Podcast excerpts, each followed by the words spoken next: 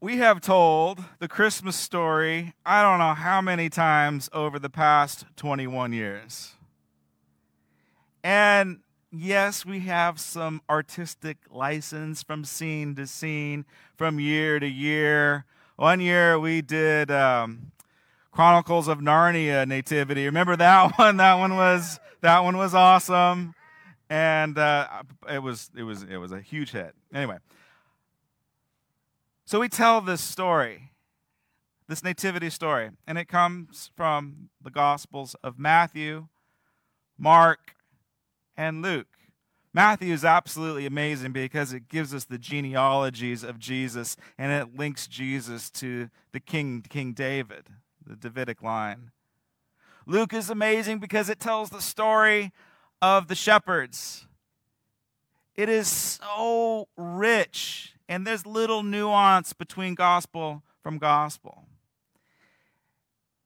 And we have the privilege of telling the nativity story, the story of the incarnation.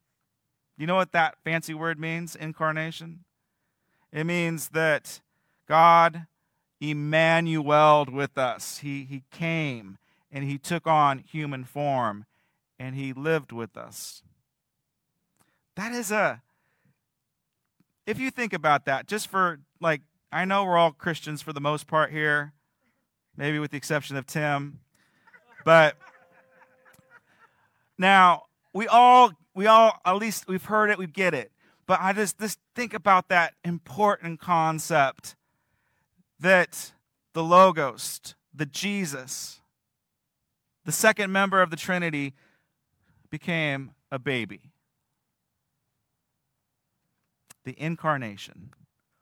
What an incredible and beautiful concept. And we are told all about it in the Gospels of Matthew, of Mark, and of Luke. And if you have been with us for a while, you've heard it a million times.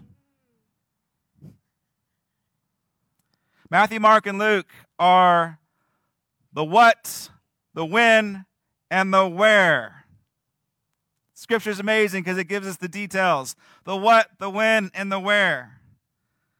But today, I want to tell you the why. And the why is found in the Gospel of John. Did you know that there is no nativity Christmas story in that gospel? And yet, it is very clear on the why. So let's read that.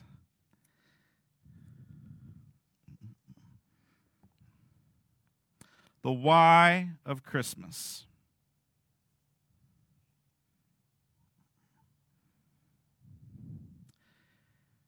In the beginning was the Word, and the Word was with God, and the Word was God. Do you all know who the Word is? It's Jesus. He was with God in the beginning. Through him, all things were made, and without him, nothing was made that has been made. In him was life, and that life was the light of all mankind. Amen. The light shines in the darkness, and the darkness has not overcome it down to verse 9. The true light gives light to everyone who comes into the world. He was in the world, and though the world was made through him, the world did not recognize him. He came to that which was his own, but his own did not receive him. Yet, to all who did receive him, to those who believe in his name, he gave them the right to become children of God. There's your why right there. Children, born not of natural descent or of human decision or a husband's will, but born of God. That is AY. Jesus came. The Word, Logos, became flesh and made his dwelling among us. Emmanuel, God with us. We have seen his glory, the glory of the one and only Son who came from the Father, full of grace and full of truth. The flesh dwelling among us, the Word becoming that flesh. That's very exciting. It's very it's an amazing concept, the the incarnation of Jesus. The other why is also in the Gospel of John. John 10:10 10, 10 says, "For I have come to undo the works of evil, so that you may have life and live it to the fullest." That's why Jesus came so that we would not be stuck in darkness, that our minds would not be trapped in constant depression.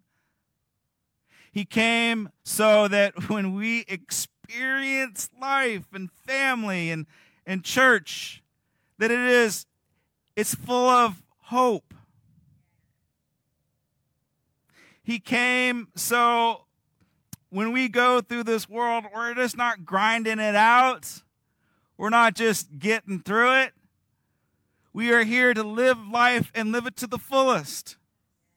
Like it's it life's hard, right? Can I get an amen? Life's hard. And it is uncertain. And maybe it could be even getting harder. And yet, Jesus came so that we can uh, enjoy it even in the hardest moments, even in the darkest of darkness. God has made a way through his son so that we can enjoy this life, come what may. There is a joy found in this message. I'll be a little transparent. Sometimes the spirit of the Grinch will fall upon Pastor Josh, right? Sometimes I just can't handle another Christmas song on the radio. Sometimes, when I am doing my last minute shopping, I lose my salvation.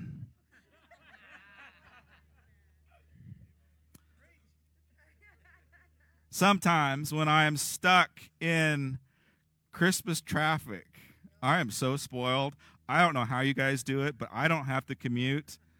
But I got stuck in traffic yesterday. Oh my, I, I pray for you.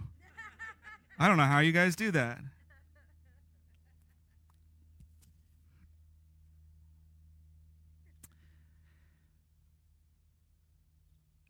We can get a little callous towards the Christmas season. You know, the again that spirit of the Grinch can get a hold of us, right? I even dressed up as the Grinch a couple years ago. Remember that? And I fought Santa Claus. What in the world were we thinking on that one? I have no idea. Lights. okay.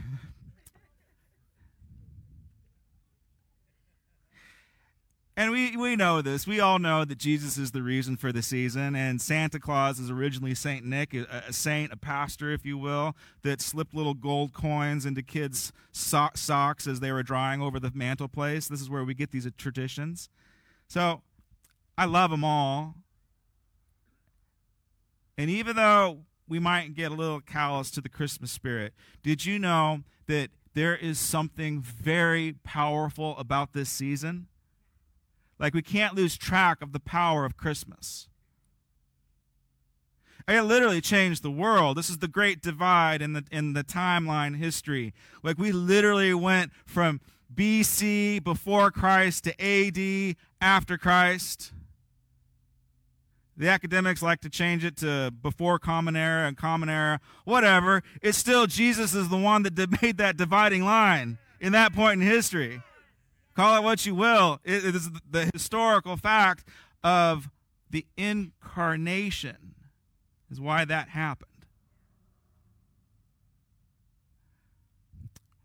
Was Jesus born on September or December 25th? I don't know. I don't care. But this is when we're celebrating it because it's a big deal.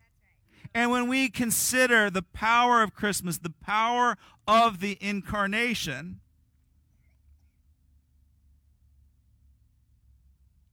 power that it had to split time, the power that it has that God became flesh and dwelt among us the power that holds still that there is transformation that takes place in our culture because of this day, because of this celebration. You know the what, when, where, and why from Matthew, Mark, and Luke, and now you know the, the why from the Gospel of John. He came so that we could have life and live it to the fullest. He came to relieve us from darkness, to set us free from our sins. That is our why. And now I'm going to give you a practical application for this Christmas season. There is a famous Christmas quote. It is anonymous. It's an anonymous Christmas quote. So therefore, I should just claim it, right? So Pastor Josh said, because there's no one, there's no name to it. It's anonymous. And the title is the title of my message today. What is Christmas? Have you ever thought about that? Okay, we know it's not Santa. We know it's not elves. We know it's not reindeer. Jesus is the reason, right? What is Christmas? Here's your application. It is this is this is unique behind all other holidays. You'll, you'll, you'll catch this in a second.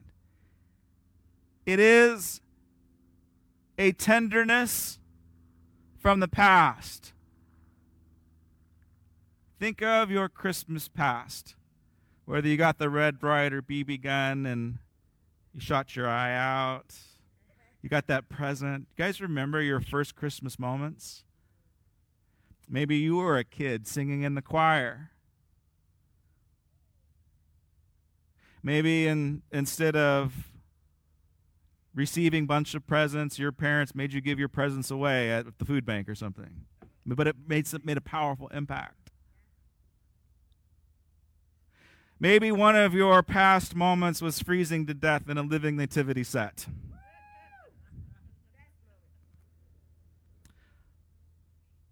Think about your Christmas past and those very special defining moments that imprinted on your soul.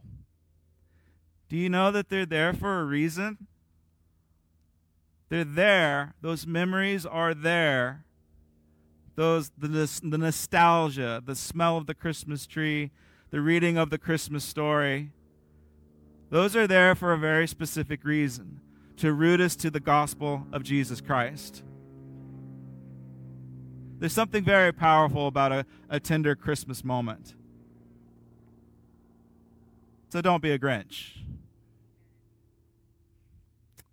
Practical application number one remember your history with Christmas, with Jesus' birth. A tenderness from the past.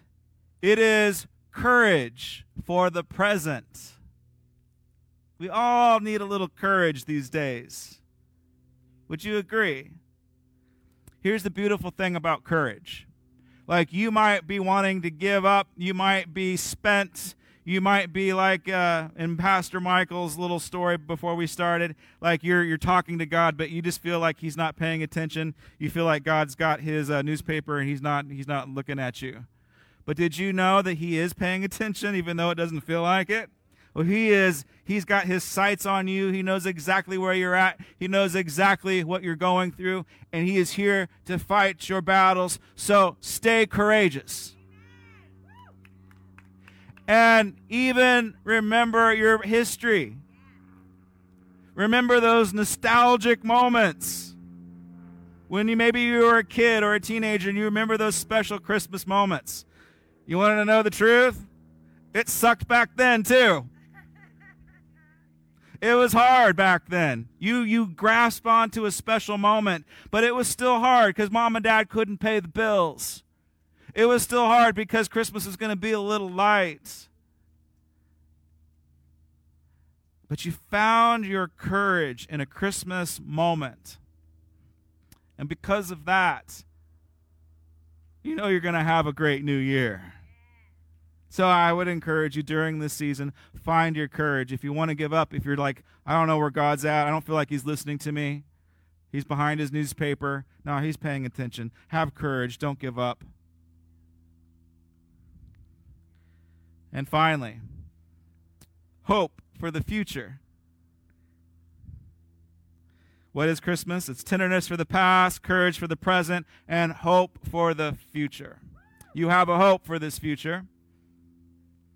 Everything that Jesus did 2,000 years ago, its purpose, its why, is so that you would have a hope. And you have a hope in Jesus Christ. Come what may, you can have hope. How do you know if you have hope or not? Well, I don't know. How happy are you? How, how much joy do you have? Yeah. Your hope is directly connected to your expression and your manifestation of joy during this season.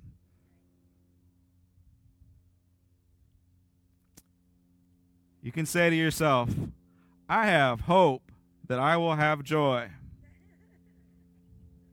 And you can. It works. And this, my friends, is where your joy is found. This is where your hope is. Landon, come on up.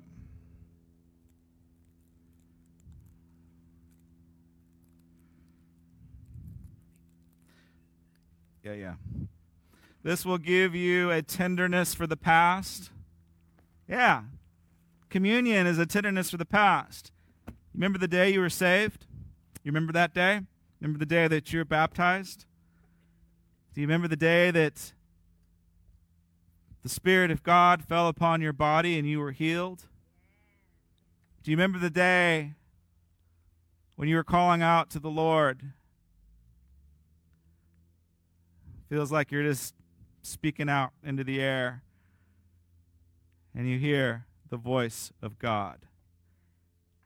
And He says to you, I see another present hiding behind that, that tree there. Communion is about remembering the, the tenderness of the past, the tenderness of Christ. Communion, when you take this body, it gives you supernatural strength to get through these current times. Courage is in this drink. Courage is in this food. It's like liquid courage. It's bread from heaven literal bread from heaven that strengthens your bones. And when we receive this cup for the forgiveness of our sins, it washes away all of our sins. What an incredible hope we have in Jesus. What an incredible hope. This is the body of Christ, the incarnation of the Logos. God who became flesh and dwelt among us. Emmanuel. Receive the body of Christ, the tangible body of Christ, for your power, for your courage, for your strength in this season.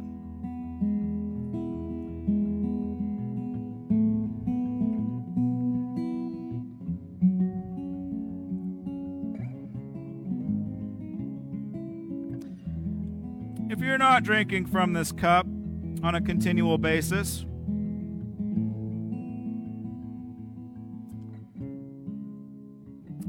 you will lose hope.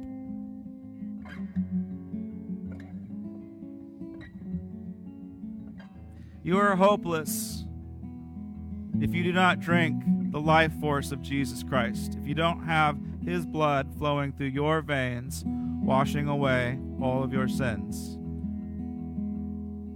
Choose not to be hopeless. Drink to life. L'chaim, drink to life. Become new as often as you can, washing away your anger and your bitterness, your rage, your lust, your sin, your failures, those dark thoughts that plague your mind. Wash them all away. Each and every day. If you can't do it every day, do it every Sunday. Amen. Hope for the forgiveness of your sins.